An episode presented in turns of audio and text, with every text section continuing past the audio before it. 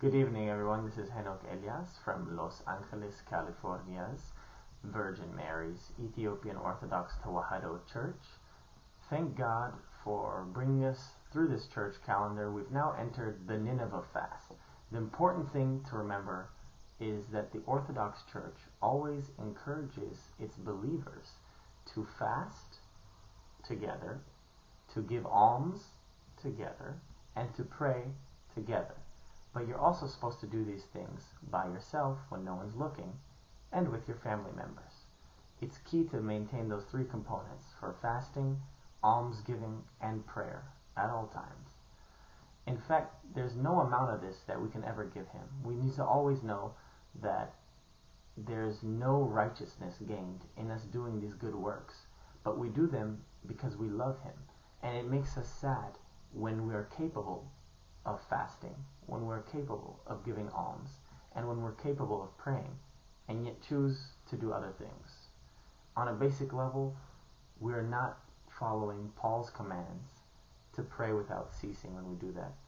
To take it back even further, we're making gods and idols of other things when we don't spend our time fasting, praying, and giving alms to the perfect Lord of hosts.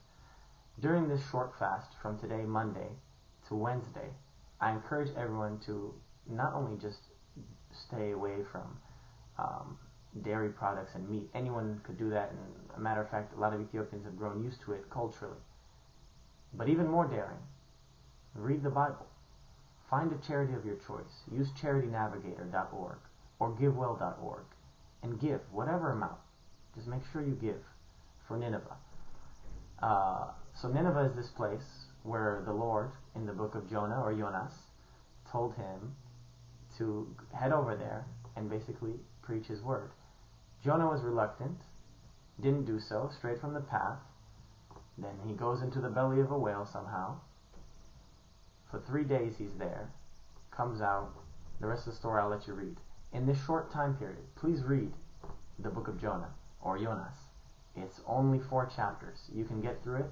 Read one chapter today, another tomorrow, two Wednesday, whatever format you like. Maybe you can read all of it now and then go through some study notes of it over the next two days. Whatever it is, find time to read the book of Jonah. And from now on, you could say, yeah, I've read the book of Jonah. At least you've read one book of the Bible. Going like this throughout our holiday seasons, reading some scriptures, can give guidance to you. Because a lot of times people get intimidated when they just try to read the Bible head on, Genesis to John's Revelation. Um, so again, I want to just stress everyone to focus on fasting, prayer, and almsgiving, but to never leave the fast by themselves. When you fast, make sure to do more holy things, whichever way you can find them. Whether it's giving companionship to somebody, whether it's praying, whether it's visiting a sick person, whether it's calling relatives you haven't talked to in a long time, whether it's reading the Word of God, whether it's trying to construct artwork for the Lord, whatever it may be, just give your time to the Lord during fasting seasons. That's it. Thank you.